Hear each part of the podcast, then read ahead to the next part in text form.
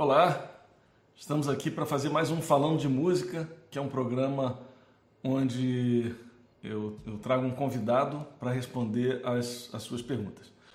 Então, as perguntas hoje devem ser feitas para esse craque, um músico é, que foi maestro de palco. Inclusive, eu assisti esse concerto algumas vezes, fazendo Bibi Ferreira e orquestra. É, também é, fez é, Danilo Caymmi, é, ganhou inclusive, ganhou não, ele foi indicado como melhor, arranja, melhor arranjador para o Prêmio da Música, né, com o disco do Danilo Caymmi, onde ele foi arranjador. Ele também fez com a Alice Caymmi, com Zezé Mota, com a Tânia Alves e, e, e, e o, o, trabalho, é, esse trabalho muito importante com a Bibi Ferreira, como eu falei, ele fazia, eu assisti esse show é, ele trabalhou muitos anos com a Bibi, acho que 15 anos, e assisti esse show com orquestra, é, com uma orquestra de cordas e também madeiras. E, então, uma orquestra, uma, uma orquestra reduzida, mas uma, uma, orquestra completa, com seus naipes e tal.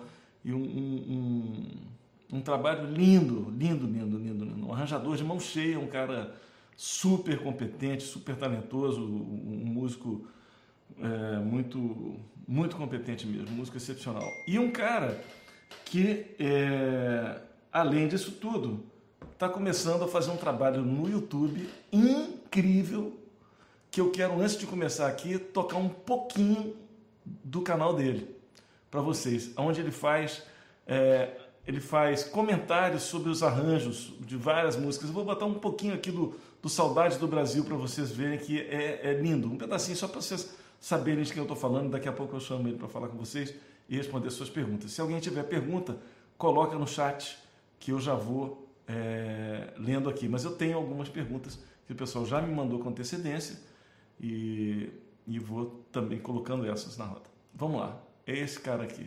É o Flávio Mendes. São só os trechos marcados, na maioria das vezes indicando uma modulação, uma mudança de tom. A introdução começa com acordes de flautas, acompanhando uma melodia no cello. O acompanhamento harmônico nas flautas é sempre no contratempo, tocando deslocado em relação à melodia.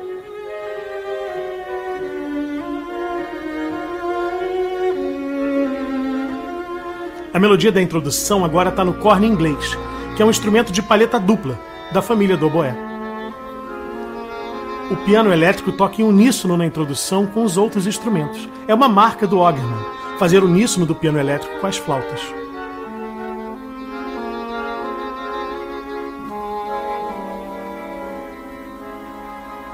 A melodia principal é apresentada pela primeira vez nas cordas.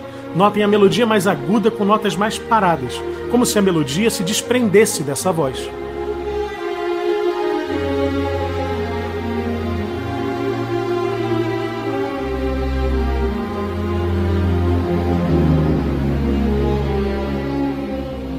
Uma passagem estacato nas flautas, notas bem curtas.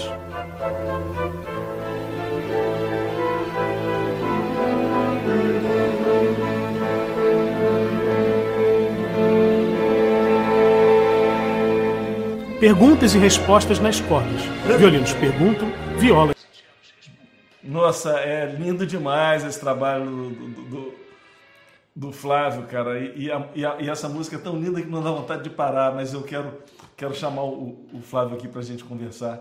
Flávio, seja muitíssimo bem-vindo. Grande Nelson, prazer estar aqui com você, batendo esse papo. Pô, prazeraço, e... é uma honra para mim Pô. te receber aqui, cara. Pô, Pô que barato. Adoro o seu trabalho, sou teu fã, você é muito bom. Poxa, vou te falar um negócio que eu acho que eu não te falei ainda. Eu cheguei a fazer uma aula com você na Escola de Música de Brasília, umas aulas coletivas antes de você vir para o Rio. Ai, Mas eu cheguei tarde. eu cheguei tarde, você já estava indo. Acho que eu fiz umas duas. Era uma aula maravilhosa, uns 15 músicos, assim, pelo menos, né? Olha que bacana, nossa. Pô. Isso foi, olha, eu vim para o Rio em 87, então deve ter sido por aí, 86. Por aí. 87, é, eu era garoto. Eu, eu, eu, eu vim no, no, meio de 87. Nossa, incrível. É, Flávio, primeiro eu queria agradecer a tua presença aqui, cara. É muito legal, muito generoso da sua parte estar, estar com a gente aqui, podendo compartilhar um pouco da, da, da, sua informação, da sua, da sua vivência, da sua experiência com as pessoas aqui conosco, né, com todos nós que vão estar aprendendo aqui contigo durante essa mais ou menos uma horinha aí que a gente vai estar, vai estar juntos. Oh, é, maravilha. A gente tem algumas perguntas que a gente é, amealhou assim com o nosso, com, com, com, com o nosso público, né? E, e, eu queria também dizer às pessoas que é, queria, bom, já agradecer também a presença das pessoas que estão aqui, que estão chegando. É, e queria dizer ao público presente também que vocês podem fazer perguntas. Enquanto a gente tiver tempo para responder, a gente vai estar respondendo, tá bom? Então, quem quiser fazer pergunta, coloca no chat e aproveita esse momento que a gente está começando e já logo compartilha, é, compartilha com teus amigos todos aí, porque é, esse, esse momento aqui é muito especial, é muito importante, tá? Flávio, não fica olhando para os comentários, senão você vai ficar doido, tá? Não certo. vai comentar. Deixa que eu te pergunto aqui. Porque certo. começa a vir comentários de tudo quanto é lado, você fica louco. Melhor você tirar isso aí da sua frente. Tá certo. Eu vou, eu vou começar com uma pergunta do Fábio Liberal, que ele, ele perguntou assim: Nas análises musicais do seu programa O Arranjo, você consegue exibir uma grande quantidade de elementos como partituras, cifras, braço do violão, papel dos, papel dos timbres, etc. Tudo isso é, em tempo de execução e com um visual muito agradável.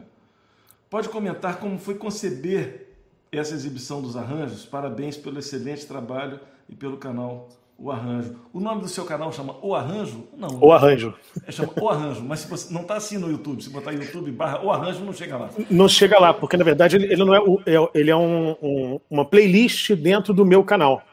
Ah, eu, tá. Dentro do meu canal tem outras coisas, enfim, outros trabalhos. E aí eu fiz uma playlist, na verdade, é, para que ficasse dentro do meu canal. Então não é realmente um canal, não, não adianta procurar o arranjo, youtube.com.br o arranjo, que não, não tem aliás, que passar pela minha página. Aliás, quem, quem quiser conhecer o canal do, do, do, Flávio Mendes, onde tem a playlist O Arranjo, é, eu recomendo muito você ir lá, você se inscrever, porque é, é incrível o trabalho que ele faz. O YouTube é esse aí, youtube.com.br Flávio Mendes Músico. Tá? É muito legal. Né? Assim, é, não precisa chover no molhado. É genial. Então vai Pô. lá, se inscreve e assiste, porque só vai ganhar com isso. É bom demais. Mas então, Flávio, tem a pergunta, a pergunta do, do, do, do, do Fábio Leal, Fábio Liberal, desculpa. Como é que você é, pode, se você pode comentar como é que você concebe né, essa exibição dos arranjos, que realmente é bem complexo o que você faz, né? É bem complexo. É... E foi é meio tentativa e erro, assim, até o canal, até eu colocar o primeiro programa no ar, eu testei diversas coisas e formas de, de, mostrar. Na hora que tem a música tocando, que no Saudade do Brasil não tem violão, então eu não, não tocando, mas outros vídeos que tem harmonia e tal, eu tô tocando junto, só no, no braço do violão, para quem quiser ver, tem o bracinho do lado. É, se você quiser olhar tudo ao mesmo tempo, você não vai conseguir ver nada assim de uma vez. Então, é, é, é, a ideia mesmo era você, se você quiser, você tem que assistir de novo. Essa vez eu vou olhar só a harmonia, vou aprender os acordes. Então você pode olhar, pode parar. E agora eu vou acompanhar só os instrumentos que eu estou mostrando. E é um equilíbrio também sobre esse, que instrumento eu vou fazer, dar esse destaque, né? Fazer a bolinha andando ali. É, é sempre um negócio. Por exemplo, Saudade do Brasil é um, um, arranjo orquestral. Então não adiantava também eu encher de, de, bolinhas, aquilo ali ia ficar mais confuso. Então é sempre alguma coisa que eu quero chamar atenção em determinado trecho da música. Eu coloco, por exemplo, no aí no comecinho que apareceu o, as três flautinhas, o cello andando, para você ter uma noção mais ou menos aonde. Porque é, é, a ideia também do programa não era fazer um programa só para músico, só para quem sabe ler música. Então, é, isso, isso, é um passo à frente, né? Isso é um é, passo a mais. Exato. O programa é um programa que atende a todo mundo. leigo, ele, ele assiste e já, pô, que interessante, ele gosta, ele não precisa necessariamente de entender a, uhum. a, a partitura nem nada, porque está tudo muito, uma animação muito bacana, né? Aliás, que programa que você usa ali para fazer aquelas animações? A animação é o After Effects. Na verdade, foi o, foi o programa que eu tive que aprender para fazer esse, esse. Eu já mexia com alguma coisa de Final Cut, já, já mexia com Photoshop, e uso Finale para as partituras. E aí tive que correr atrás de comprei livro e fiquei um, um tempo ali bolando, porque tem uma. É, é... Vocês verem, ser youtuber não é tão simples assim. Ser youtuber. ser youtuber não é fácil. Ser youtuber não é fácil. Aliás, a gente pode botar até o título desse, desse nosso, dessa resposta para essa pergunta aqui de ser youtuber não é fácil. Mas, exato. Mas, então eu fui escolhendo, o Fábio, né, que perguntou, fui escolhendo os elementos, como é que ia aparecer, é, de que forma eu conseguiria comunicar. Também essa coisa do, do, das bolinhas com, com o piano foi um negócio que um dia eu tive essa ideia, assim, não, não tive muito. Porque era uma forma de representar graficamente o que estava acontecendo. E, e, e, é muito interessante que as pessoas vêm falar comigo, deem um feedback, assim, um feedback falando assim, poxa, eu agora. É, como a gente faz, a gente faz muito isso de às vezes acompanhar uma partitura, uma sinfonia. É uhum. É muito interessante você ficar com lendo o que você está ouvindo. E o é. músico, a pessoa que não é músico, não lê partitura, eles têm, esse, tem, o, o, a forma como eu passo tem essa coisa do visual. Então a pessoa, poxa, agora eu, eu não só ouço a música, eu vejo a música. Então é, isso é bem interessante, assim, eu gosto desse feedback. Muito legal. Imagina assim, o, o, trabalho que dá essas coisas. Você, por exemplo, quando você, esse After Effects, quando você toca ali a música, essas bolinhas você vai botando na mão, uma a uma, cara? Como... Uma a uma, frame a frame, a frame não. De, daqui vai para cá pro frame, aí você tem que fazer esse caminho, volta, é uma a uma. Nossa e já é, é, um, é um trabalho insano, assim. É, é. Mas e, agora eu consegui, porque aí a gente vai pegando um pouco a manha também, né? Já tem, já são 27 programas que eu já fiz. Então agora eu já faço muito mais rápido do que eu fazia no começo, claro. Então mas faço tudo sozinho. Essa foi. Nossa, incrível. Tenho... Realmente não é mole.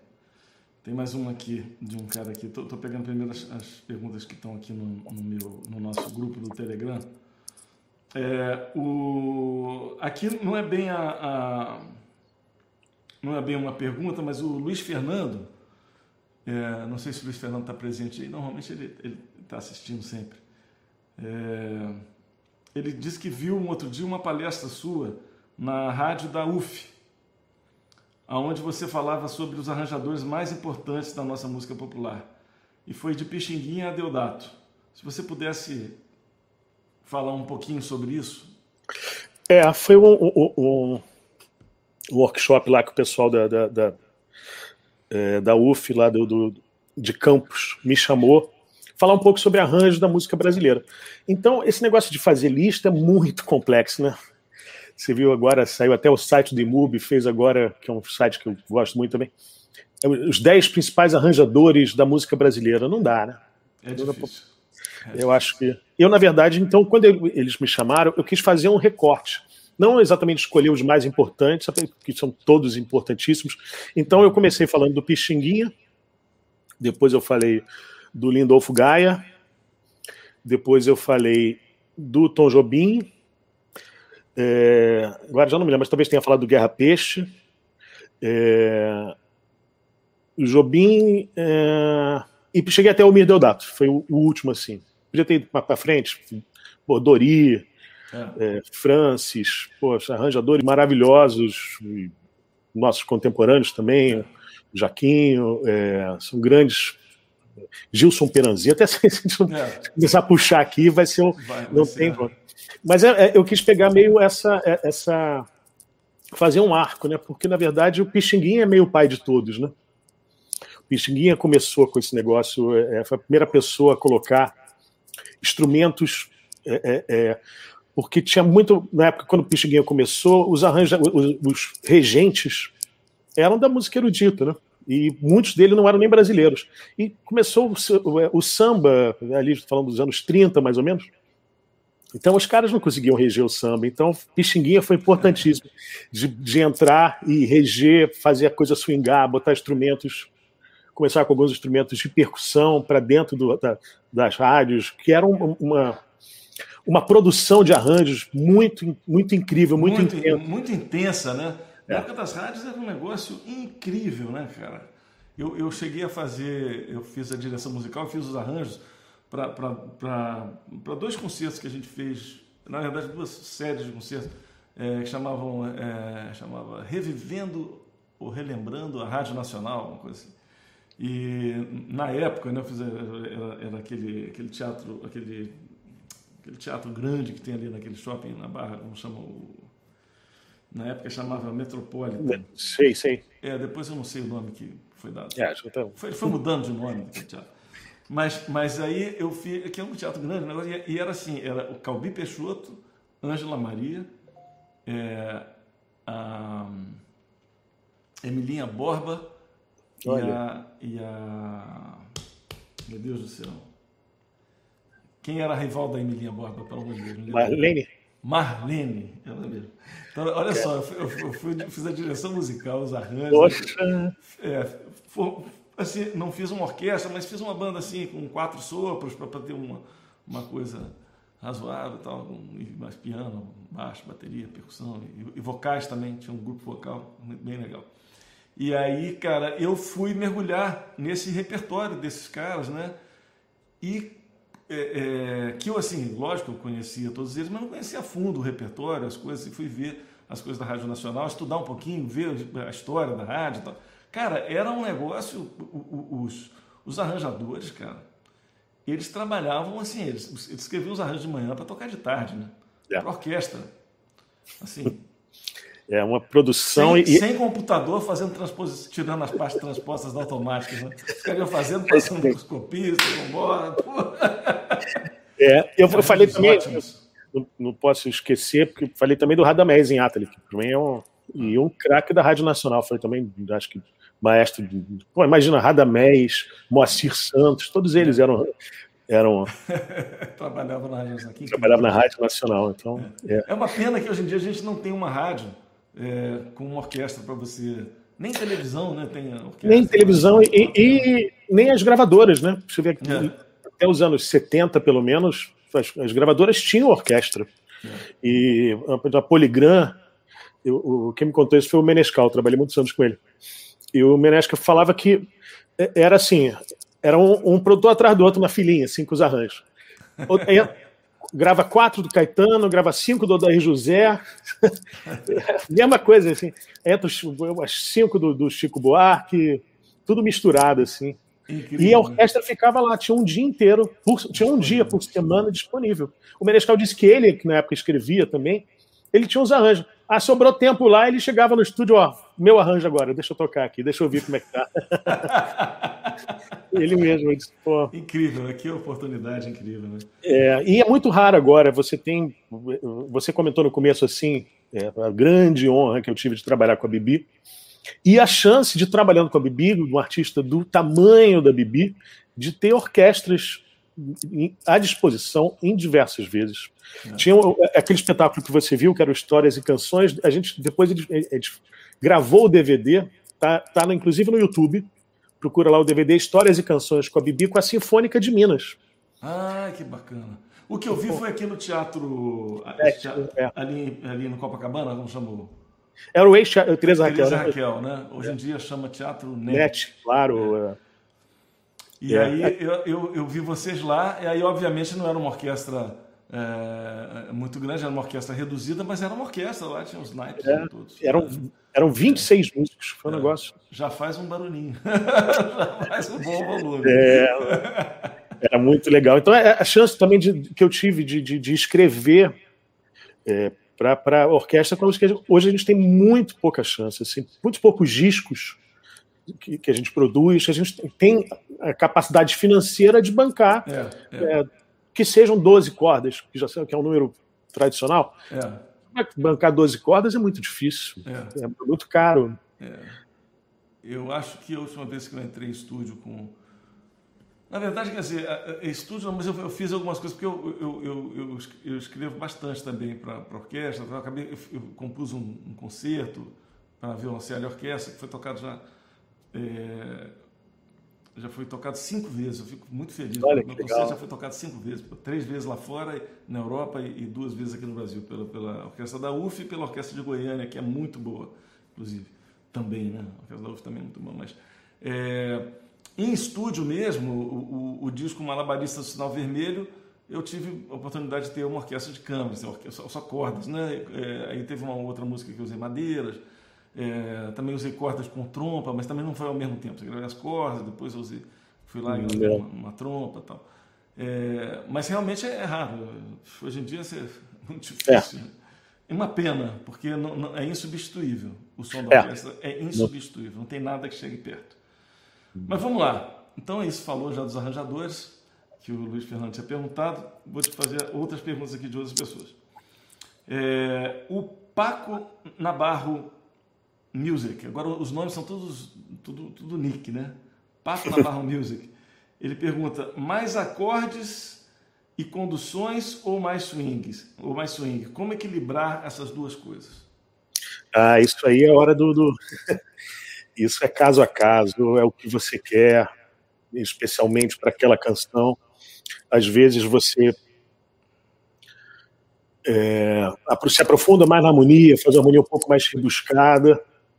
É, outras vezes você reduz o número de acordes, quer dizer, a gente pega um arranjador, né? Então, você tem aquela cifra como o compositor fez, né? Então, a, gente muitas vezes, eu, já fiz isso algumas vezes, que é tirar acordes, que é uma, o mais normal é a gente colocar acordes. A gente Mas, colocar, é, tirar a corda também é um exercício interessante. Assim.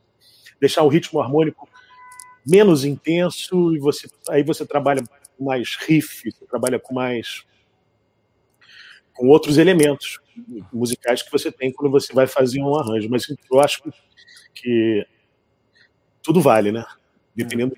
Eu acho, que, eu, acho que eu acho também que depende do momento na música. Às vezes tem um momento que tem, você vai privilegiar uma coisa, outro momento.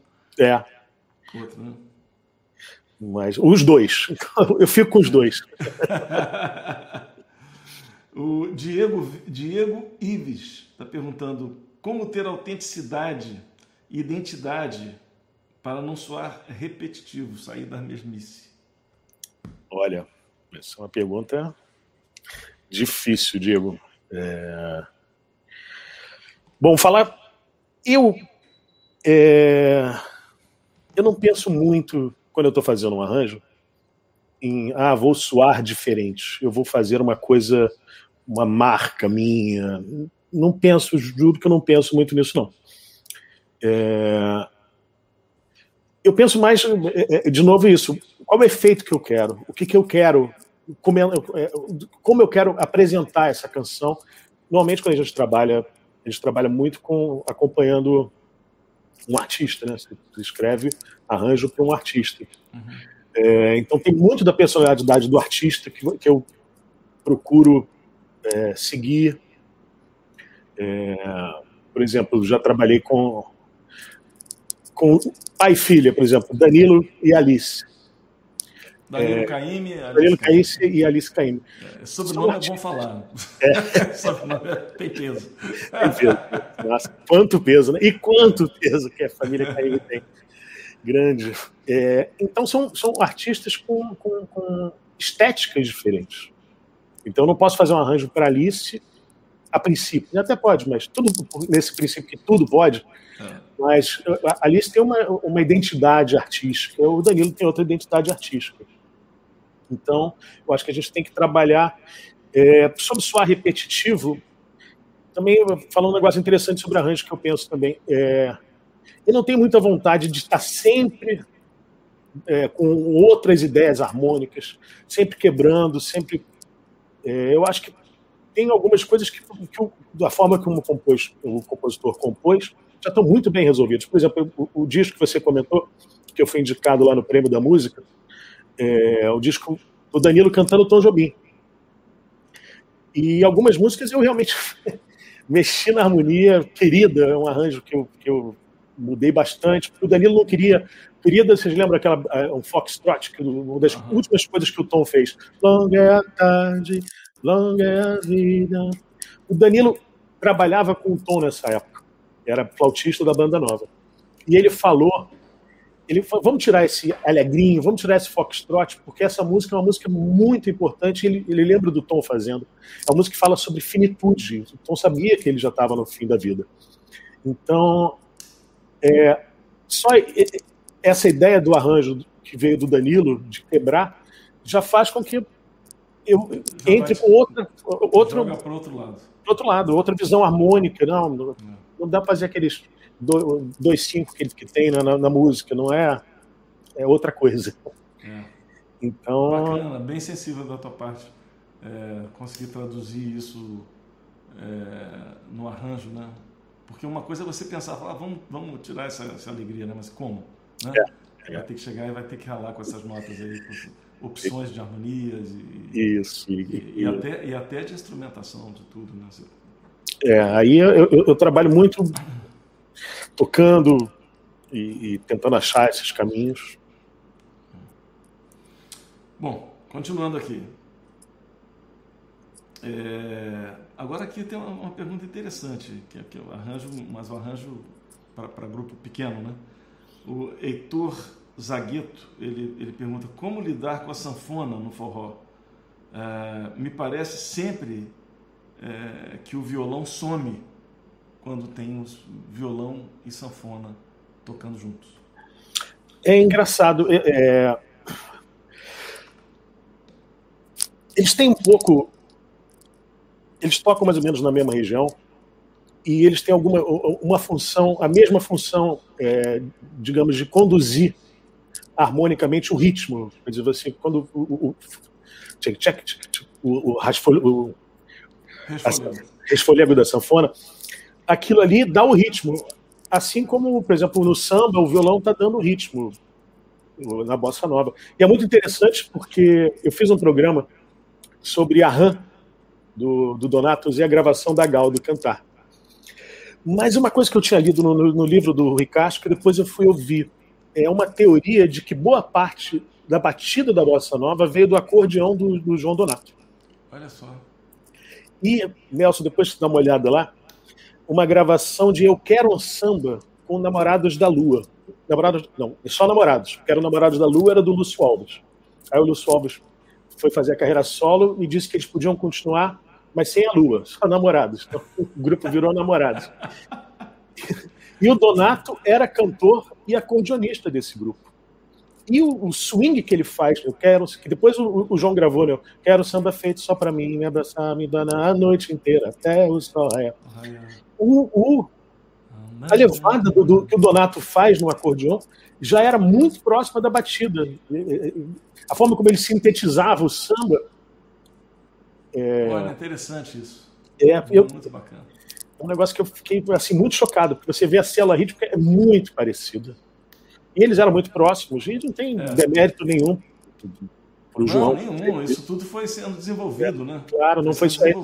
Tem o Johnny Alf também, que deu uma, uma, é. uma, uma, forma de tocar do Johnny Alf, também deu uma inspirada na batida da bossa. É. Então, acho que o negócio da sanfona e do violão, realmente, é, às vezes eles podem, como eles têm essa função de estar tá fazendo o acompanhamento mesmo, fazendo um ritmo.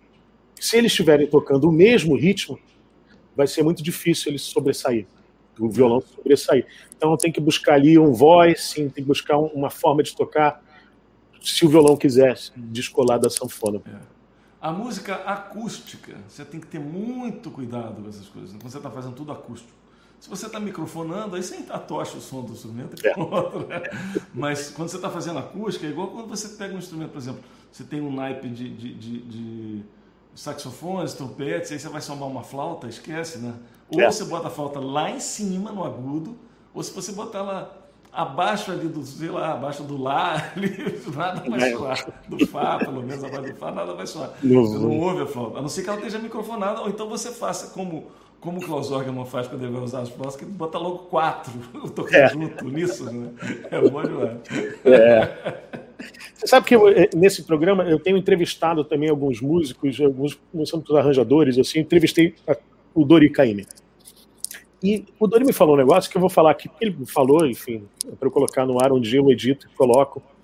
Mas eu perguntei assim, por que, que ele não escreveu, quando ele surgiu nos festivais, ele ganhou o primeiro festival da, da, da Internacional da Canção aqui com Saveiros, dele do, do Nelson Mota. No ano seguinte, ele teve o Cantador, também dele do Nelson Mota, com a Elis. É, o arranjo do Lindolfo Gaia. O primeiro, eu acho que era do Guerra Peixe, de Saveiros. Eu falei, mas Dori, por que, não, você... Não, É, não, eu, tô... é, tinha o, o, o, o, Tavares também, como chama? Mário Tavares. O Mário Tavares. Não sei se o Mário só regia ou se escrevia também. É. O Mário trabalhou muito. Mas o, o Dorinho me falou um negócio que me surpreendeu. Ele falou assim: ah. é, Eu não sei se eu tenho condição de escrever coisas para ser tocada ao vivo. Eu faço em gravação. Ó. É um negócio que me surpreendeu, assim. Quer dizer, ele disse que já fiz. Ele falou: Não, já fiz coisa para tocar ao vivo, mas não é muito a minha praia. É, ao vivo, você tem que ter ao vivo, por exemplo, orquestra, que, não tá, que você não vai microfonar nada. É você tem que ter um cuidado com o equilíbrio gigantesco. É. Né? É, é, sabe, o cara dá uma nota, num, dá alguma coisa num, num, trombone, né? ele come assim 10 cordas. Não ouve nada dos outros. Depende é. do que você fizer, você tem que tomar muito cuidado, né, cara? Muito cuidado. Muito cuidado. É. Então, ele me falou isso, me surpreendeu, assim, pô, só porque eu faço mais as coisas no disco, né? não tanto é. ao vivo. No disco você tem essa possibilidade. Não, sobe, puxa um pouquinho mais aí essa flauta, puxa um pouquinho É. Mais. Você consegue mixar. Não, tira esse cara aqui, joga ele mais para trás tal. Ao vivo, ao vivo é, é, é uma outra arte. É complicado é um... mesmo. É, é e eu estava lembrando do, desse DVD que eu, que eu fiz com a Bibi, que a gente gravou lá no. E a gente microfonou todos, mais ou menos, os naipes, os instrumentos, assim. Uhum. E na hora da, da mixagem, é, tinha um ataque de trompete lá o ataque do trompete estava em todos os microfones, em todos da orquestra. Você ouvia, se tivesse microfonado, o cara, o contrabaixo estava lá no canto, o trompete aqui, você, você solava o contrabaixo, você está ouvindo o trompete. Você só ouviu o trompete. É. é. esses ataques dos metais é muito complicado. É, é muito complicado. Gravar orquestra junto é complicado. Os metais, eles vêm com uma vontade. Tem, tem gente que para gravação usa aquele sistema daquelas tapadeiras, né, de Ajuda, né? Você fecha cada é. naipe num, num negócio de, de, de, Eles usam aquele negócio de acrílico, né? É, dá uma, dá uma certa segurada ali. É, mas, muitas vezes a bateria. Trompete não adianta muito. Mas a bateria é a mesma coisa. O cara dá uma cachada, aquela cachada acaba, mata o som de. Né, de é. O cara tem que tocar muito bem equilibrado ali para funcionar. É, é, é, complicado mesmo. é, e aí, quer dizer, esse, esse assunto que ele puxou ali da, do acordeon né, que o Diego puxou do acordeon com. Foi o Diego? Não, foi o Heitor. Do acordeon com violão, ele acaba se aplica a vários outros instrumentos dentro da orquestra, Sim. dentro da banda, né? É. é. O Ed Silva 754, ele está perguntando qual é a forma mais simples de se fazer um arranjo numa música. Olha, eu tive uma, uma grande sorte na vida. Estava é, trabalhando, trabalhava na, na Albatroz, a gravadora do Roberto Menescal. E eu estava fazendo um, um, um songbook do Milton Nascimento que nunca saiu.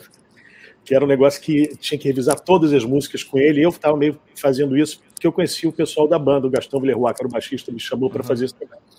E eu sabia que o Milton estava gravando um disco. Aí ligou uma vez o saudoso Tom Capone, também lá de Brasília. É.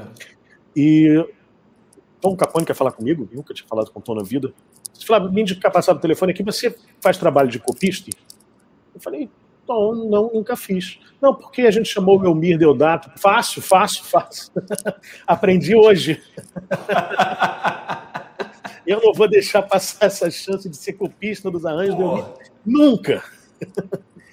E fui trabalhar com ele. Ele me falou um negócio de cara que eu, é tão óbvio, mas que é, é, é uma linha. É, tem coisas que são óbvias, mas que alguém precisa falar pra gente. Né? É, pois é. Ele falou: ele, ele pegou o papel, assim, a primeira coisa que eu faço quando eu vou fazer um arranjo é escrever a melodia. É óbvio, óbvio. mas é um negócio que às vezes não dá para deixar passar, assim, porque você tem que escrever. Você tem que escrever a melodia, se você souber, claro, quem puder. Claro, deve ter outros tipos de, de, de, de arranjos feitos por pessoas que não têm essa. não escrevem música, etc. Ah, sim. É. Mas para quem tem essa ferramenta, eu vou falar, para mim meio que mudou a vida. Que você começa com a harmonia, com a letra, com a melodia escrita, você, você, tem, você consegue ter um, um, uma visão total do arranjo, né? É. E, e, e você é, reduz muito a chance de você colocar uma tensão no acorde que vai chocar com a melodia, se você está com a melodia escrita. Que é uma coisa, um erro é. Que às vezes acontece mesmo. É, você bota uma nona maior na ponta de um acorde menor que a melodia está na terça, né? É.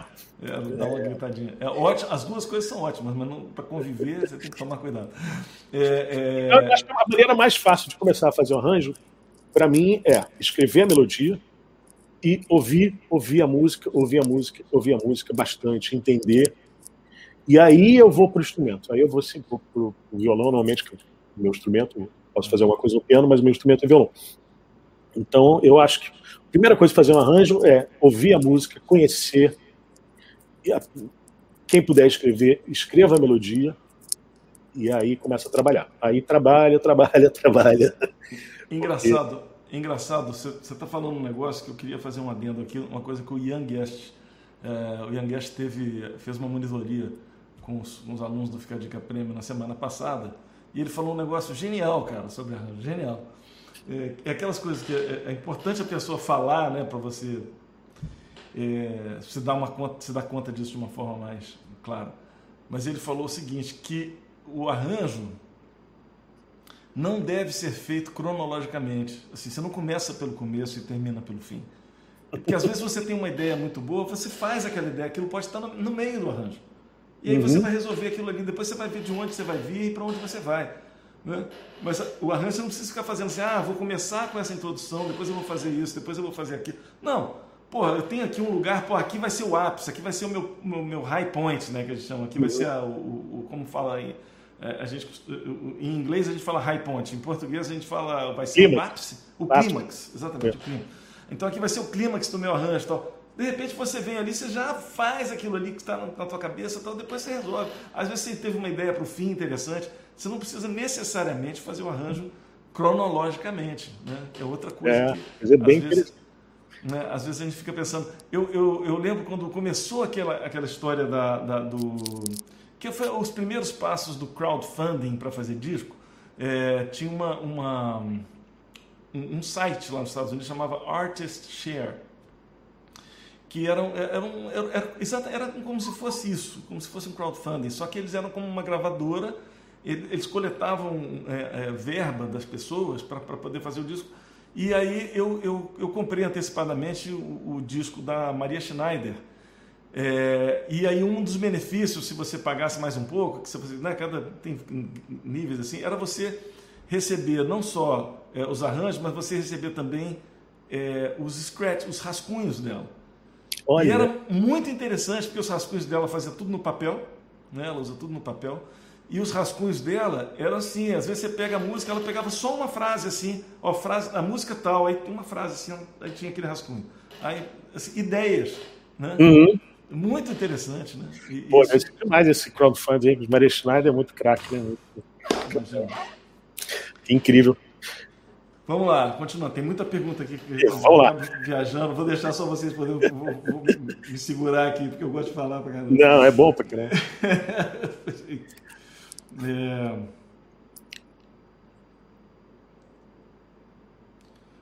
O, o Lulu está perguntando: tem algo que facilite para tirar, eh, tirar harmonias mais complexas, aí é questão de, de, tirar música de ouvido, né? Você acha que tem alguma coisa? Eu acho que é, entender qual é, pelo menos, o, o, o, em que tom tá, o centro tonal. E, e você. Bom, se é uma música, obviamente, tonal, uhum. é, você encontrar o centro tonal dela. Então, a música está em Lá maior. Isso mais ou menos como eu, como eu aprendi.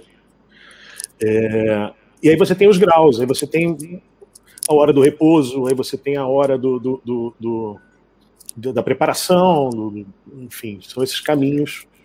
É, mas eu acho que é ouvir, né? É ouvir.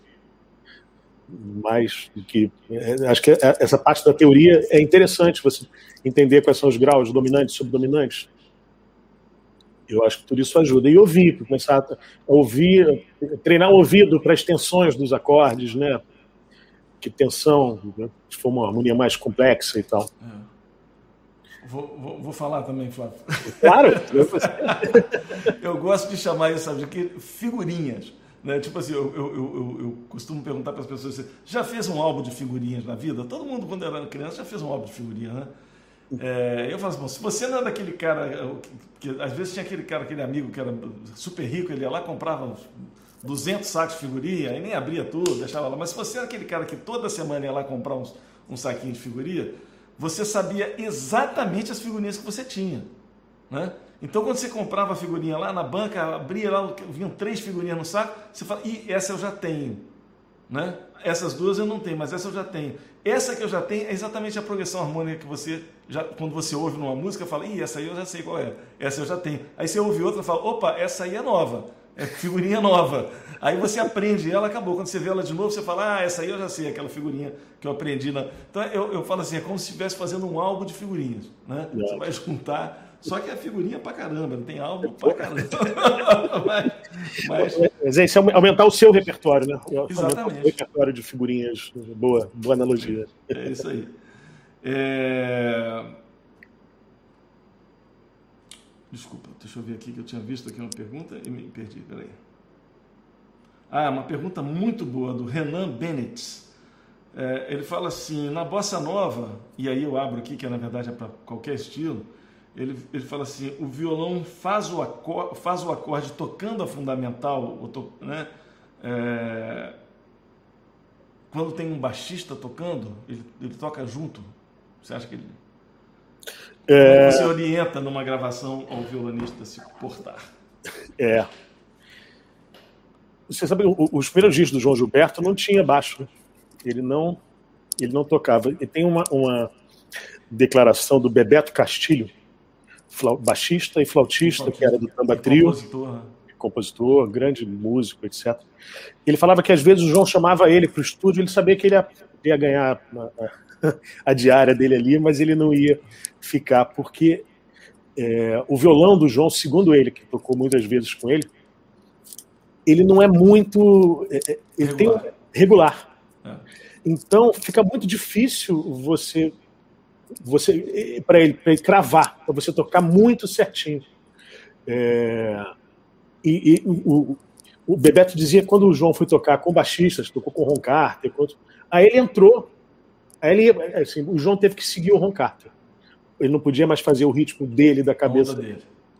É, eu, quando gravo, se eu vou ter baixo, eu economizo bastante o meu polegar. Idem. Eu, eu também. Eu Mas tem violonista que não. Tem violonista que toca exatamente igual e o baixista que tem que colar nele. É, eu acho. Não. O João Bosco é assim, o João Bosco tocando solo, tocando com banda, ele toca exatamente igual. E o baixista cola né, nele. Eu não, se eu tenho, se eu estou tocando o meu violão e eu não tenho baixo, eu boto os baixos, tal. se tem um baixista eu tiro a mão, porque eu sei que ali tem possibilidade de choque, né? É, você está falando esse negócio do João Gilberto, tem uma coisa muito interessante, se você quiser ouvir, outras pessoas que estão aqui quiserem ouvir, o disco João Gilberto, com os arranjos do, do. Acabei de pensar nele e perdi o nome. O pianista, Claire Fischer. Claire Fischer. Com os arranjos do Claire Fischer. Eu lembro quando esse disco foi gravado, porque eu estava gravando na Polygram é, o disco da Cássia Eller, um dos discos da Cássia Eller. E o João Gilberto é, tinha gravado ali na Polygram, eu estava gravando na mesma época o disco, esse disco. João, João. João, chama João, exatamente. E aí, o, na verdade é o seguinte, o, o cara que era o produtor é, é, era o Maírton Bahia. Uhum. E o Maírton era produtor do, da, da Cássia e também ele estava é, trabalhando na produção desse disco aí. E aí, conversando com o Maírton, ele falou, cara, é, o João Gilberto gravou o disco inteiro, só violão e voz aqui no Brasil. E aí mandaram para eles botar para o Claire Fischer colocar toda a orquestra e a banda, baixo e batera, por cima. Ouve o disco, é muito interessante. Eu não sei como é que ele conseguiu fazer, mas tem momentos, assim, nitidamente que o batera vem aqui.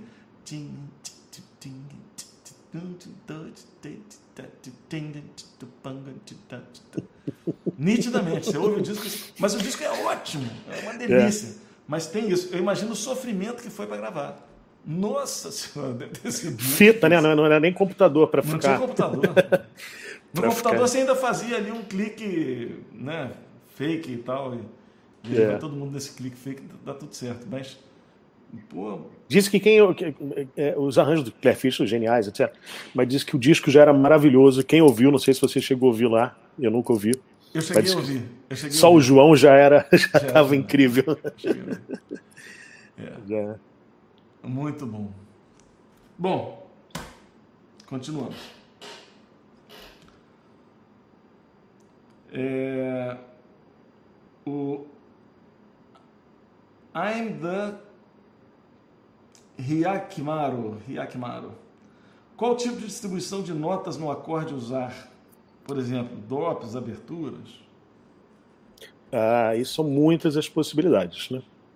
É, primeiro você tem que saber para que instrumento você está você tá escrevendo, né? Qual formação. É, mas isso de voz serve para tudo, né?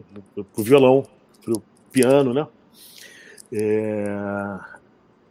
Cada caso é um caso, não tenho, acho que eu não saberia dizer quais tipos usar. Eu acho que algumas coisas a gente pode pensar. Se você vai querer pensar, querer, por exemplo, fazer um arranjo mais próximo da sonoridade de, de, de Big Band, hum. então você tem ali no estudo é, de, de por exemplo, para quatro, três, quatro, cinco vozes e tal. Você tem diversos é, perfis de acordes que você usa num bloco de saxofones, por exemplo, o bloco de sax e metais. Então você tem o drop 2, drop 2, 4, drop 3, diversas formas. Se você vai escrever para cordas, é, esse tipo de efeito que você se usa muito no, no jazz, pode não ter tanto resultado. Pode dar um resultado interessantíssimo também, mas é, eu acho que a escrita para as cordas você trabalha com outros elementos aí, o, o contrapontos, vozes internas. É mais contraponto, né? né? É. Você não pensa no bloco do acorde muito, mas são linhas. É. Linhas. É. O famoso. O, o, tem o linear writing do, do, como chama o cara que, fez, que escreveu esse? esse eu, é, era um professor lá da Berkeley que trabalhava isso, né? É. É, o arranjo linear, né? Você, você pensar é, nas, nas vozes se movendo e encontrar pontos harmônicos, né? Onde você, naquele momento, vai ter um acorde, mas da, entre, entre esse e esse aqui, vai rolar ali uma, um é. momento de tá andando. É, é eu, eu, eu, lembro. É a mesma coisa que você está fazendo. Você, você pega no violão, você, você faz um, sei lá, você faz um essa hora não tem acorde nenhum. Aqui tem. Você pode pensar que tem isso, né? É. Eu, eu, lembro de ter estudado é, é, esse Linear Writing lá com o Ian, lá no Sigan, saudoso Sigan da 1 de março, maravilhoso, onde eu estudei. E outra coisa interessante, eu fazia o um curso de arranjo lá no Sigan e eu entrei para um grupo vocal que eu canto até hoje, chamado Equalia, um grupo vocal muito bom, direção maestro André Protásio, puta arranjador. Ótimo, ótimo. André é maravilhoso, escreve muito bem. Muito. Você, sabe, você sabe que o André fez umas aulas comigo lá de improvisação, lá no, lá no Siga? Ah, é? Fez, é, fez lá, um, um, não sei se um semestre ou dois, e, e, yeah. É. e era muito bom. E quem, e quem é, é, meu amigo de infância que canta nesse grupo é o Patão, né, o Murilo. Murilo, Murilo. Murilo é meu amigo de infância. De, de colégio, né? É, de Marista. Colégio, de Marista. Ele, na verdade, era colega do meu irmão, do Kiko. E, e, mas ele sempre frequentou muito a minha casa, muito, porque a gente sempre gostou de jogar basquete, não sei o quê. E, é. e, e, a gente, pô, cara, o Murilo é um querido amigo, adoro o Murilo, não, né? assim, demais. Muito amigo, Fiquei muito feliz assim quando ele vi ele nesse grupo. Falei, pô, que bacana, o Murilo cantando e tal. Mas a gente tinha um negócio legal, que eu, é, o André escreve, escreve, os arranjos do grupo, e quando eu entrei, já tem 25 anos que eu entrei, né? Palha o Murilo também, eu fazendo uma aula de arranjo lá, sempre adorei vocal, Singers Unlimited, Hilo, sempre ouvi muito em casa, meu pai é. sempre ouvia muito, então era muito ligado aos cariocas. É. Aí, tipo, quando eu vi o Equali cantando, eu falei, quero entrar nesse grupo, quero ser amigo dessas pessoas. e entrei e fui, sou amigo deles. E o primeiro arranjo que eu escrevi para o André eu vinha com, com as coisas do, do, do curso lá do, do arranjo do, do, Ian. A coisa do drop 2, do bloco. Ele, eu, eu entreguei para ele e falou assim: Ó, oh, Flávio, esse aqui não dá para cantar. É, é, a cabeça de, de, de, de, de você escrever vozes é muito mais linear. Você Claro que esses, grupos todos, Hilos, tem uma coisa muito de blocos, interessantíssimo. Sim. Mas, alguma, mas eles são os hilos, não é para todo mundo que vai cantar aquelas melodias internas. A melodia fica a la la la la a o i a i a a a o i. É. O som é ótimo, mas pô, a cada voz é uma loucura. Eu lembro que meu professor, o André, que me pô, disse, não, Flávio, tenta outro aí. muito bom, muito bom. É verdade. Pensar na linha. Aqui é... O Renan Bennett perguntou mais uma boa aqui que eu vou falar. É... O que não deve ser feito na hora de, de fazer o arranjo para que a música possa soar brazuca e não jazz? É interessante, é interessante. É...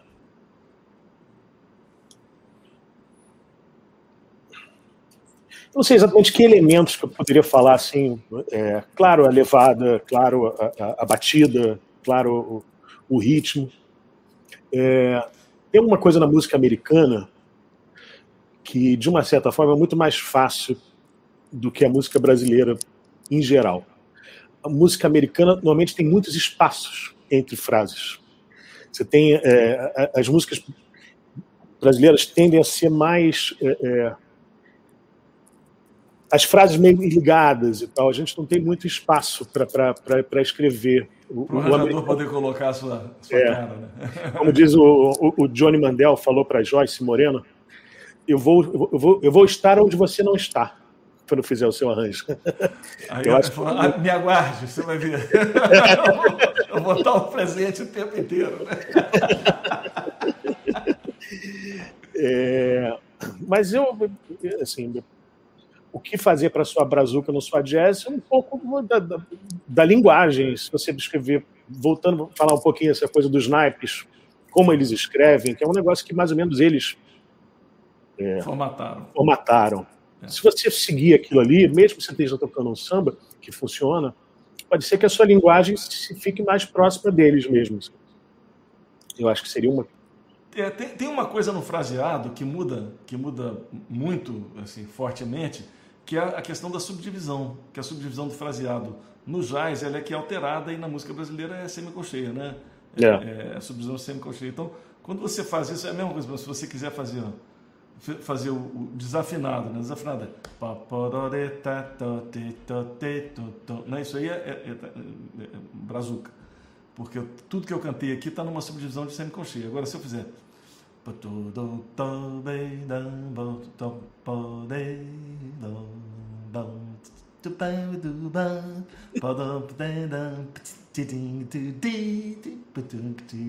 já virou? Já, né? Estou subdividindo, tô subdividindo na Keltra. É engraçado, eu fiz o, o, programa que eu fiz do, do sobre desafinado, Uhum. Eu peguei, eu botei um trechinho bem curto da ela Fitzgerald cantando muito e a bateria.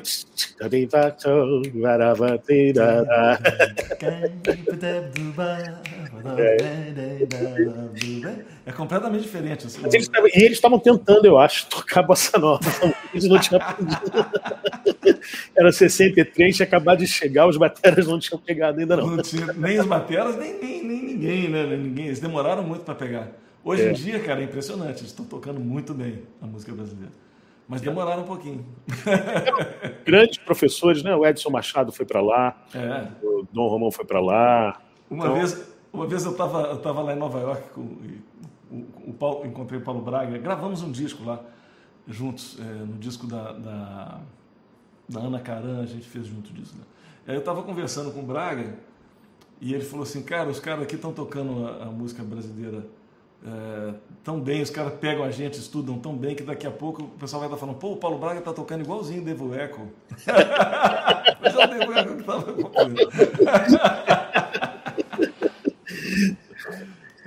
é, é isso aí. Vamos lá, continuando com as perguntas aqui. Como é que estamos de tempo, hein? Ih, tá acabando, hein? Não dá muito tempo pra muita coisa não. Ah, mas a, a, tem uma pergunta boa da MAC aqui que eu, eu, eu, eu, ri de ler a pergunta, né? Aí eu vou ter que falar para você, assim, como foi possível ficar sério trabalhando com Danilo Caime? Não é possível. Mac conhece bem, eu gostei de ver, Mac, eu não sabia que você conhecia. Mac, não é possível ficar sério com É impossível, né? É impossível. Até no, no, no, palco, às vezes, é muito engraçado ele com as tiradas. É um cara genial, adoro meu amigo querido, além de parceiro, de chefe. ele é um, um grande figura, um grande músico, um flautista como poucos.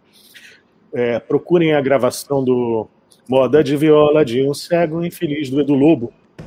Ele faz um solo de flauta nessa música que é um.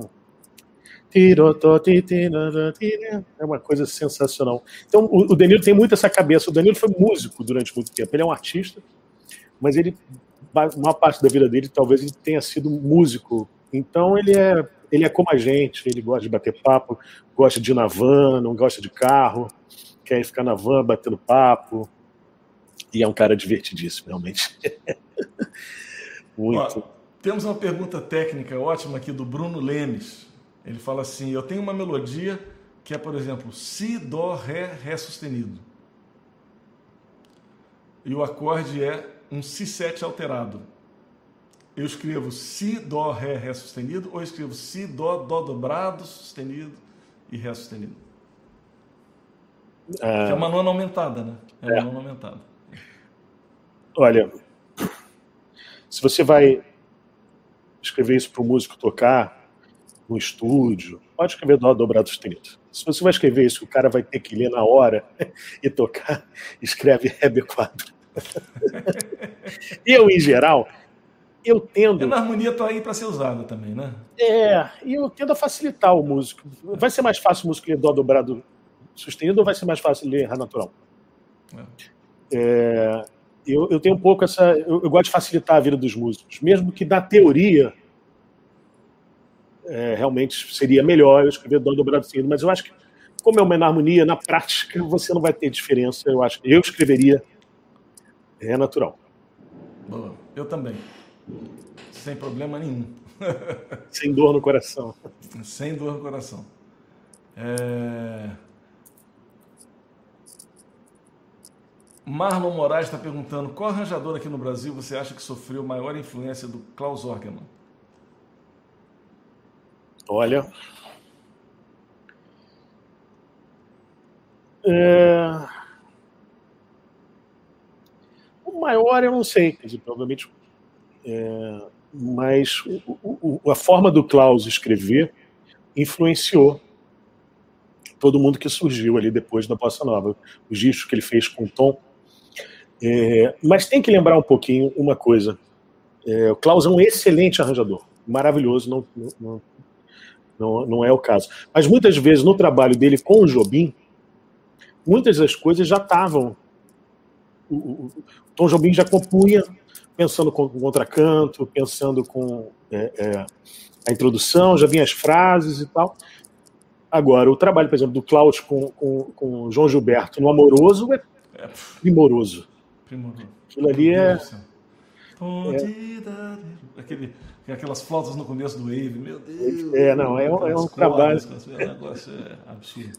Assim, eu gostaria de, de ser influenciado pelo Klaus Wagner. Eu gostaria Deixa de eu ter falar, conseguido. O, o Gilson Perazeta, acho que foi o Gilson que comentou isso comigo.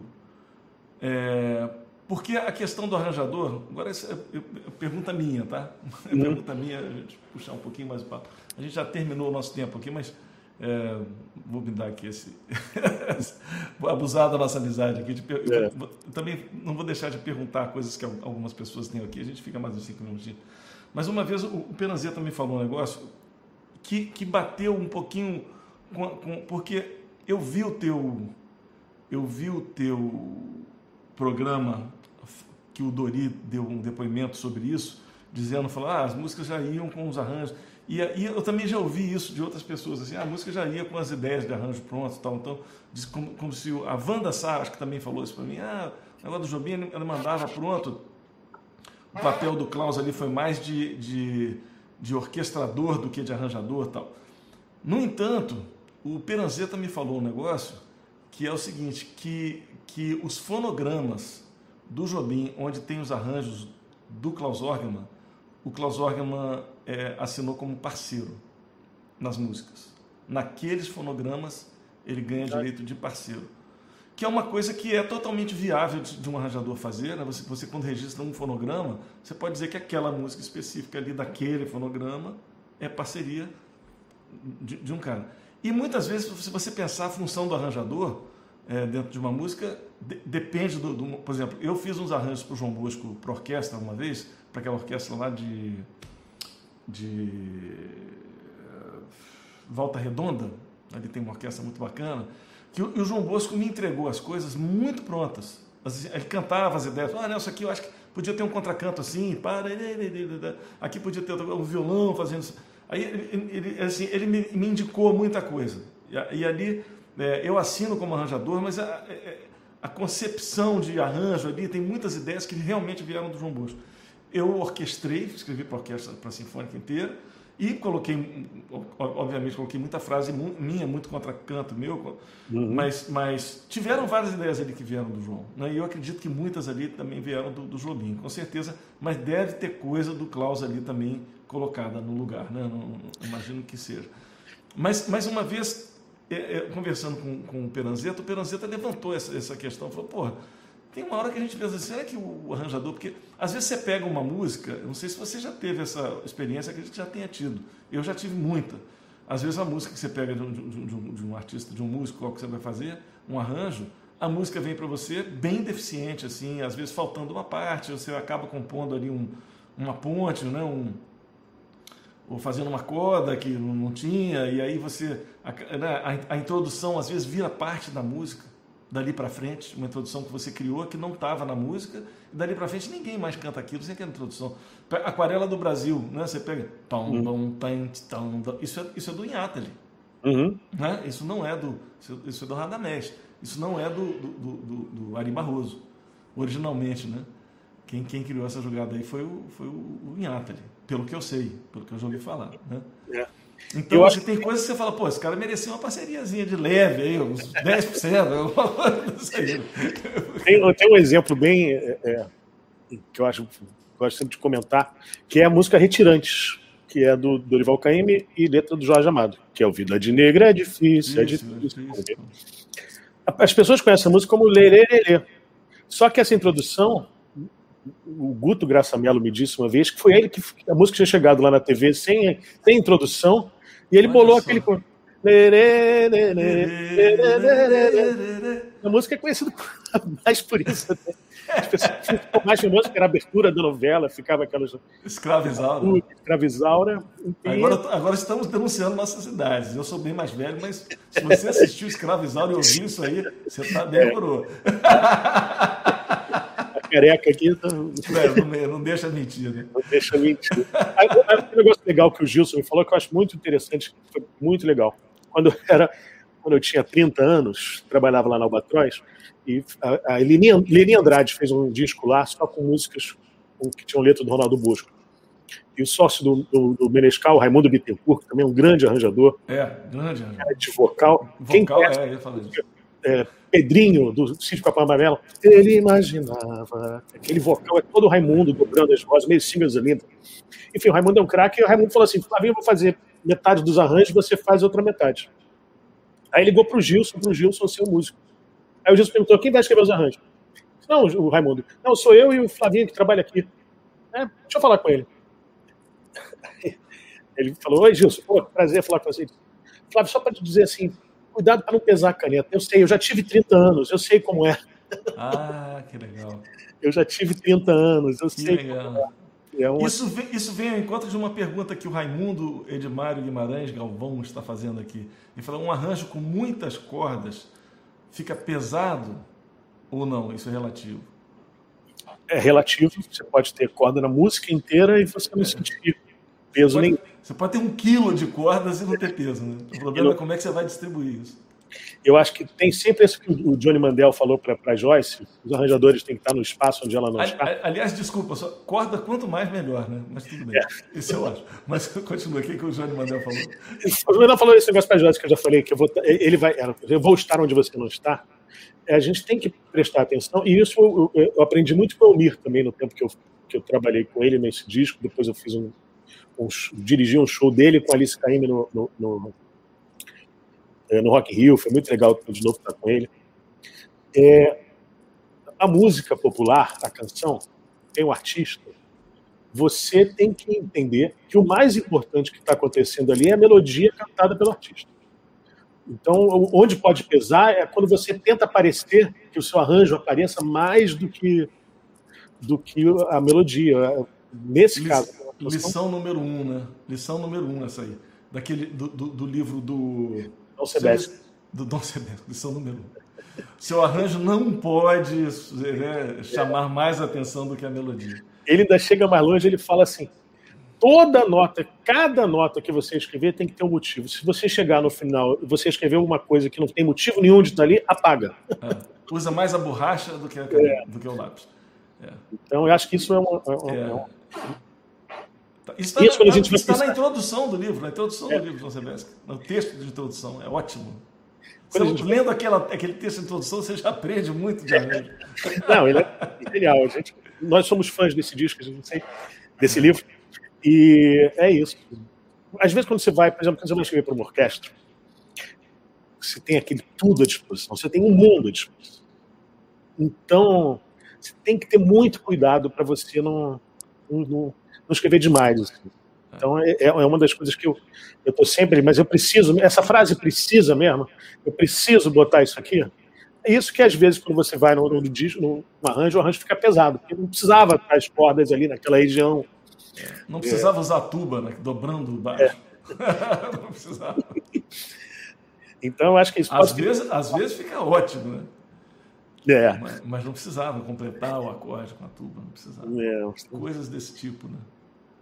Muito bom, cara. Que papo delicioso, cara. Por mim eu ficava aqui até sei lá quando, né? Tá bom demais. Até amanhã, cara. Tem uma, última. Vou pegar aqui uma última pergunta aqui de um cara, porque é, é uma coisa que a gente pode. Aliás, é, tá parecendo que, que eu tô puxando a, a brasa aqui para o Renan, mas é porque ele está fazendo pergunta boa mesmo, Renan Bennett.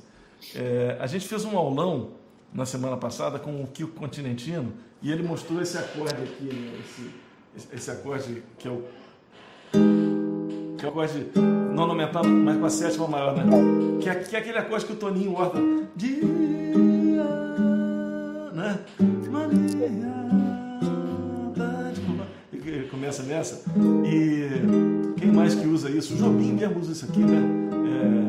É, que, é, que, é, que é um acorde dominante, né? Mas com a uma sétima maior. Aí ele pergunta o seguinte: ele fala, no aulão do que o Continentino, ele comentou que o Jobim adicionava a sétima maior no acorde com nona aumentada. Isso vem, do, é, é, isso vem do arranjo ou alguma análise harmônica possível? Não sei, não sei se você já ouviu, só complementando a pergunta dele, é, isso tem um papo ótimo do Edu Lobo, que, que eu vi, não sei se foi no YouTube, onde foi, ele contando do, do, do, do Pra Dizer Adeus, que, que a música via assim: Adeus, vou pra não voltar. Aí, ó, é. Eu sei que. É, eu que vou. sozinho. Ele bota esse. Ou, ou, ou se é. Tão sozinho, amor, né? É, é bem nessa volta. Ele faz. Tão sozinho. E ele bota esse. É, na verdade, ele faz. Como se fosse esse, né? É. E aí é, o Edu falou que, que quando o Jobim falou para ele botar esse acorde na música, não, bota esse acorde aí e tal. Quando, quando, quando o Edu Lobo mostrou a música para o Jobim, o Jobim falou, bota esse acorde e tal. Aí uma semana depois, o Jobim pegou, é, é, foi, pô, Edu, você me mostrou uma música bonita semana passada, toca ela de novo para ouvir. Aí disse que ele foi tocando. Quando ele chegou nesse acorde, ele falou, pô, Edu, você é um craque, hein? Que acorde bom, pô, esse acorde, você é um craque. Quem tinha dado a sugestão tinha sido ele. Mas vai lá, responde sobre esse acorde aí. No arranjo tem alguma análise harmônica possível? Eu, de, de, desse aí? Dessa Olha, eu acho que tanto na, no, no caso da música do Toninho, quanto nessa coisa do Edu, eu acho que é mais uma, uma, voz interna andando que fica interessante. Claro, você vai, pode ir atrás, achar, realmente pode ter é. uma função. Mas na minha cabeça, aquilo ali, e eu faço algumas vezes. Uma projatura, né? É uma projatura. Eu, eu, fiz um arranjo vocal até para o Equali, é, de só louco, no último disco que a gente gravou, só com, com o Caim. Aí tem uma hora que. É, é aquele negócio, a, a, dominante menor faz o, o quinto grau menor. Sim enfim, tem. Mas para mim, eu, eu, na hora que eu estava fazendo o arranjo, que eu bolei isso, eu estava pensando assim, se ia ser dominante menor. Eu, quis, eu queria essa andada interna que dá um efeito interessante, mais do que, ah, não, agora eu vou fazer um acorde menor, dominante menor. Uhum. Então, é, por exemplo, o, o Milton, Travessia, tem também o. O dominante menor. Dominante menor. Então, aquele, e... ali, é, aquele ali, quando eu, eu falo assim, às vezes quando eu vou num lugar e tem alguém tocando travessia, eu falo, meu Deus, vai chegar aquela hora, o cara vai tocar Mi, vai tocar Mi 7 em vez de tocar Mi menor. e, e, batata, a maior parte das pessoas toca, mas eu já, já, já alertei muita gente sobre isso aqui. Acho que o pessoal já está tocando Mi menor ali. mas eu acho, eu acho interessante, eu acho importante, uhum. ainda mais quando a gente está estudando, de buscar é, o porquê, yeah. É. a análise. Mas eu acho que quando a gente está na prática, isso já vai, isso vai meio é. passando, isso, vai por outro caminho, às vezes, quando a gente está ali na, na, na, lida, é. trabalhando. É. na, verdade, assim, eu tenho, eu tenho uma. É, eu acho assim que é, que é isso, é voz interna, é uma apojatura de uma voz interna, com certeza. Uma voz interna que você apoiou na sétima maior, porque normalmente ela resolve depois, né? E uhum. você apoiou na sétima maior e resolveu. Mas eu tenho uma. Eu tenho uma. Como é que chama? Tem uma teoria sobre isso, uma coisa que eu, veio da minha cabeça, mas eu acho que, que tem, que tem uma, uma justificativa, eu vou compartilhar aqui com vocês. Se vocês não acharem, não tem problema nenhum. Mas eu vejo que muitas vezes esse acorde ele vem do blues. Porque o blues, ele tem isso, ele tem isso na melodia, sempre. Porque o blues o cara faz. E o acorde está fazendo Lá menor fez isso. Isso é a sétima maior, no acorde dominante. Então, até, até para afinar essa nota quando uma, uma, música tenha, se você pensa no, no blues, fica mais fácil. Fica fácil. Porque é difícil né, cantar essa nota e afinar ela. E aí tem o Jobim, ele gastou isso em algumas músicas no Luísa, quando ele faz aqui. Luísa, eu sou apenas um copo toca um si B4 no acorde Dó 7. Ele faz Luísa, eu sou apenas um pó. É essa nota, bicho. Aí se você pensar é apaixonado, aprendi, né? Boa, boa. É, eu boa. acho que até para afinar, se você pensar no blues ali, porque se você falar assim, ó, aqui você vai cantar é um dó 7, você vai cantar um si B4, ali naquele momento, o cara vai falar, meu Deus, como é que eu vou cantar essa nota para afinar? Mas o cara pensa no blues, já foi, já, ele afina na hora. Né? Boa, boa, ajuda, boa. ajuda. Maravilha, maravilha. É isso aí, Flávio. Eu quero botar mais uma vez aqui para a rapaziada. Agora então, tem, tem bastante gente aí assistindo. Ó, rapaziada, vai agora lá. YouTube Flávio Mendes, músico, cara se inscreve no canal desse cara. É muito bacana, assim, é uma inspiração. Flávio, quando, quando você. Eu sou inscrito lá, né? Sininho e tudo. Quando vem um, quando vem um negócio novo seu, eu na hora vou ver. Opa, deixa eu ver. Porque é sempre coisa boa, não tem assim, é sempre gol, golaço, né? É, é, o, o, Flávio, para quem não conhece o, o, o trabalho dele, vou, vou, mostrar um pouquinho aqui, tá, o, Flávio? Claro, do, claro. Do, do, do, teu, desse... É... Saudade do Brasil. Do Saudade do Brasil. Podia mostrar outro, mas Saudade do Brasil já está aqui na agulha, então é. fica mais fácil. É, vou botar aqui o Saudade do Brasil para a rapaziada ouvir um, um, um pedacinho, para ter uma ideia do trabalho que você faz, cara, que é, é, é de fato muito bacana. Vamos botar aqui, a gente, nós dois assistindo. Peguei tua cara num momento meio ruim aí, mas tudo bem, fazendo um biquinho. É. Participaram da gravação de Saudade do Brasil, músicos da Orquestra Sinfônica de Nova York. Eram um naipe completo de cordas, quatro flautas, um oboé, um corne inglês, três trombones, quatro trompas, piano elétrico, um fagote, um clarone, percussão e doze vozes femininas, além do piano de Tom Jobim.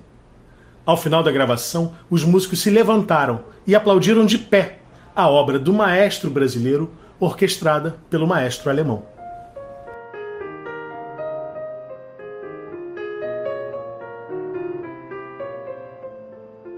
A partitura de piano manuscrita de Tom Jobim marca 16 partes para essa música. Mas não é a forma da música, são só os trechos marcados, na maioria das vezes indicando uma modulação, uma mudança de tom. A introdução começa com acordes de flautas, acompanhando uma melodia no cello. O acompanhamento harmônico nas flautas é sempre no contratempo, tocando deslocado em relação à melodia.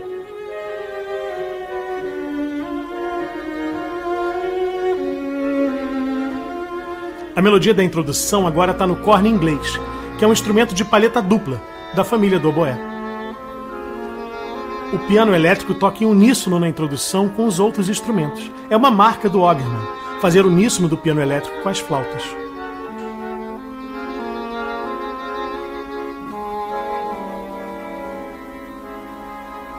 A melodia principal é apresentada pela primeira vez nas cordas. Notem a melodia mais aguda com notas mais paradas, como se a melodia se desprendesse dessa voz.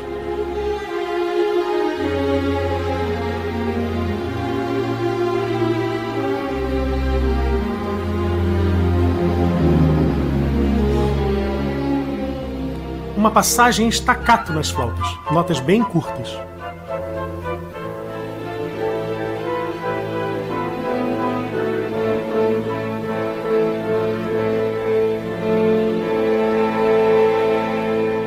Perguntas e respostas nas cordas. Violinos perguntam, violas e cellos respondem.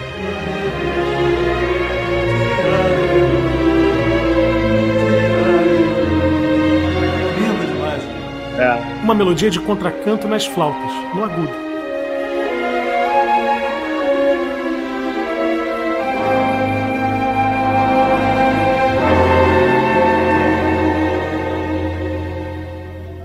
O tema principal agora com as vozes femininas, com frases de resposta nas trompas, bem piano, bem suave.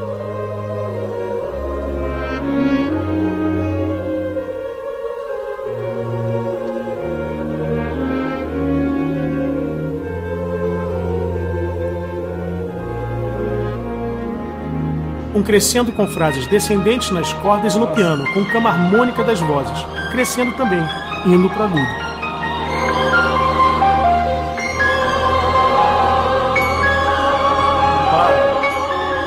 Uma frase com sentido descendente nas trompas, com a dinâmica forte, mas decrescendo.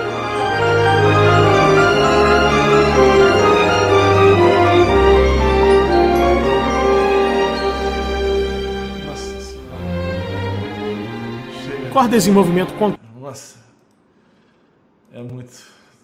É incrível, né? Muito. Cara, eu me emociono mesmo, de fato. Estou é. emocionado, meu. Assim, como diz o como diz um amigo meu, Léo Justo, eu fiquei todo arrependido. Pô, é lindo demais, é um negócio de. Assim, aí, aí você. E o que eu acho bacana, o Flávio, que você faz no seu canal, que você, que você assim, é, trabalha diversos tipos de arranjo né, lá, e, e, e você tem uma linguagem muito acessível. Né? É, pessoa, o cara não precisa ser músico, não precisa ter formação musical, saber de música. Ele olha aquilo ali e já é, é, e já, já consegue acompanhar a música da forma que, que a gente acompanha a música lendo uma partitura, né? É, cara, parabéns pelo seu trabalho, lindo, lindo mesmo, muito bacana. Obrigado. É, é assim, eu comecei já um projeto. Eu tinha uma ideia de fazer alguma coisa sobre arranjo, porque acho que tem muito pouca coisa, muito pouco se fala sobre arranjador. Aliás, então, legal quando eu liguei para o Dori Caymmi, ele falou Flávio, muito legal, mas você sabe que ninguém vai ver esse negócio, seu trabalho, ninguém vai ver, porque ninguém, a mínima para arranjador. Só quem gosta de, arranja, de arranjadores é músico. disse, não, Dori, tem gente que gosta. É, um pouco, é, é porque a maior parte não ouve. A maior parte não ouve. Eu costumo dizer o seguinte: as pessoas ouvem a melodia, a letra, o ritmo, né? e aí alguns ouvem o caminho do baixo, mas a maior parte não, não assim, o leigo ele, ele não ouve, não ouve, não ouve mesmo. Então, é, era, meio, era uma coisa assim, meio para jogar uma luz em cima do trabalho do arranjador. Né? Olha, isso, gente, isso é. aqui é importante o que a gente faz. Vocês não veem, é, falado, mas é importante é. para a música. Então, foi o começo. Aí com esse negócio da pandemia, né? Que tinha de, de, de trabalho, shows, caiu. Aí disse, é hora, vou começar a fazer. E, e soltando, alguém fez uma pergunta aqui, quando estava ouvindo aqui, eu fiquei lendo um pouquinho, poxa, eu quero ler tudo isso aqui que ninguém comentou aqui, tenho vontade de responder muita coisa aqui que não dá para falar, mas muito legal. É a questão dos direitos autorais. Ótimo, foi o Gabriel Coelho, Gabriel é, Zé Coelho. Isso é um negócio importante para ser dito. Eu uso, a base do meu trabalho é uma gravação já existente. Então, esses meus vídeos, eles não são monetizáveis, quer dizer, eu não posso fazer dinheiro com esse meu com esse meu programa. O YouTube, tudo que ele recolher de direito autoral é para o dono da gravação, para o gravador. Tudo que ele recolher com propagandas, essas coisas. Exato. Ele, ele coloca propagandas nos meus vídeos e, e porque o canal já tem um, um, certo nível que ele é monetizável, mas esses vídeos eles não são monetizáveis. Até agora eu não, eu não tive um grande problema ainda com, com direito autoral não, mas eles estão mais apertados. Pode ser que, que isso aconteça, mas enfim. É... Eu espero que não aconteça, sinceramente, de, é. de, de... porque isso aí, é... outro dia eu estava vendo um, um, uma... o Rick Beato, né? Porque Sim. o Rick Beato ele faz, ele faz também muita coisa assim, às vezes comentando uma música de alguém e bota uma coisa, e aí o que ele fala assim, muitas gravadoras, muitas vezes o artista entra em contato com ele fala, e agradece, fala, pô, manda um recado, que bacana, obrigado por você ter feito isso. Porque de, de fato você está divulgando a música do cara, né? Uhum. Como eu fiz assim uma série lá no Café lá em Casa, eu fiz uma série assim, os discos que você não pode morrer sem ouvir. Né? Aí oh, legal. Dos, dos, discos que eu acho que são importantes. Mas quando eu fiz essa série, eu comecei a ter problema por estar usando os fonogramas. E assim, e aí, se acontece de um fonograma seu, de um, de um vídeo seu ser derrubado, é, você só pode, só pode acontecer três vezes, né? Então, se, você, se o cara derruba um, derruba o segundo, terceiro, aí o cara tira o seu canal do ar. É muito. Né? É, isso aí é, é, é, é, terrível, porque se você pensar que, que a monetização do, do vídeo, ela, você não tem como, você não vai ganhar nada com esse vídeo. Uhum. Né? E, e, o que esse vídeo está. O, o, o que ele gerar de, de alguma coisa de, de, de renda, vai tudo para o dono da música. Vai, né? O, a têm, o YouTube tem aquele robozinho que ele percebe, por exemplo, eu ter tocado esse pedacinho aqui, ó, nesse nosso negócio, eu já vou ter um. Opa, tocou ali a música do Jobim, não sei o que e tal. E eles vão lá e tudo bem, a gente não, não recebe nada por isso. E, e, e a gente não faz isso para isso. A gente faz uhum. isso porque a gente quer mesmo isso que você está falando, né? Colocar a, a, a luz no, no, negócio. Então, é, é por aí. É, você tem alguma pergunta que você está vendo que você queira responder? Você, fique à vontade, senão a gente pode também fechar a tampa. É...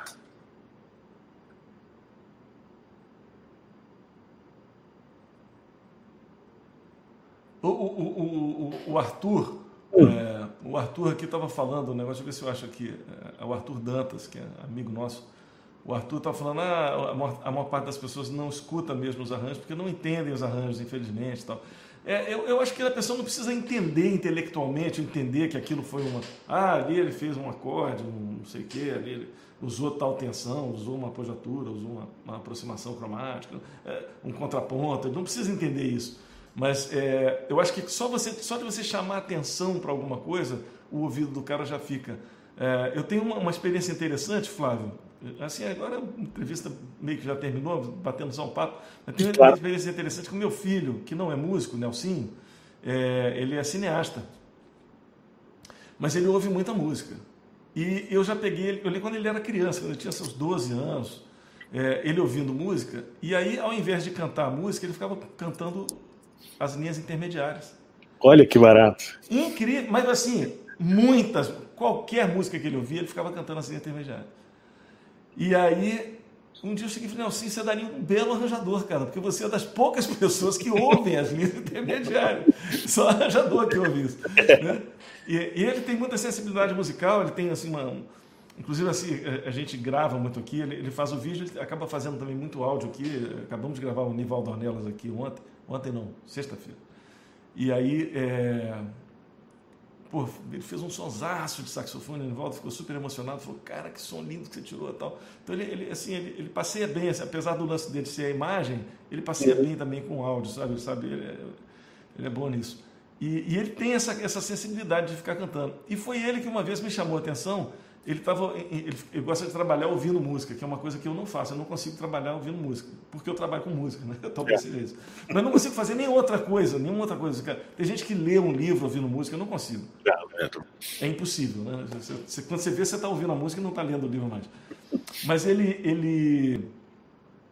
Uma vez ele me chamou a atenção, ele, ele era novo também, devia ter seus 18 anos, mais ou menos, 17, 18 anos ele me chamou e falou, pai, vem cá. Eu falei, o que, que foi? Falou, cara, eu estou ouvindo essa música. Ele estava ouvindo o, aquele concerto número 2 do Rachmaninoff.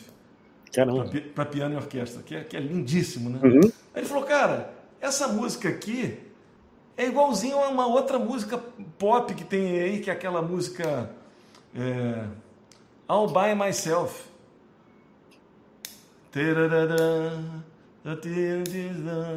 É, como é que é?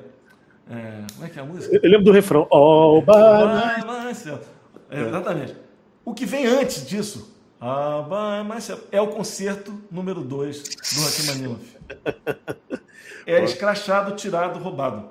Não é, é roubado, mas o cara já morreu há muitos anos. Tal, então, aí eu, eu falei, quando eu, quando eu fui ouvir, eu falei, pô, deixa eu ouvir esse All By Myself aqui. Quando eu fui ouvir, eu falei, cara, é a mesma música. O cara pegou aqui na mesma e fez o All Aí eu fomos procurar no, YouTube, no, no, no, Google juntos, aí tem milhões de referências dessas duas músicas. Ah, os caras realmente tiraram, já. fizeram, pegaram, pegaram a melodia, a harmonia, tudo do concerto número 2, cara. Pô, vou, vou, ouvir o All By Myself. Ou, ouça o All By Myself.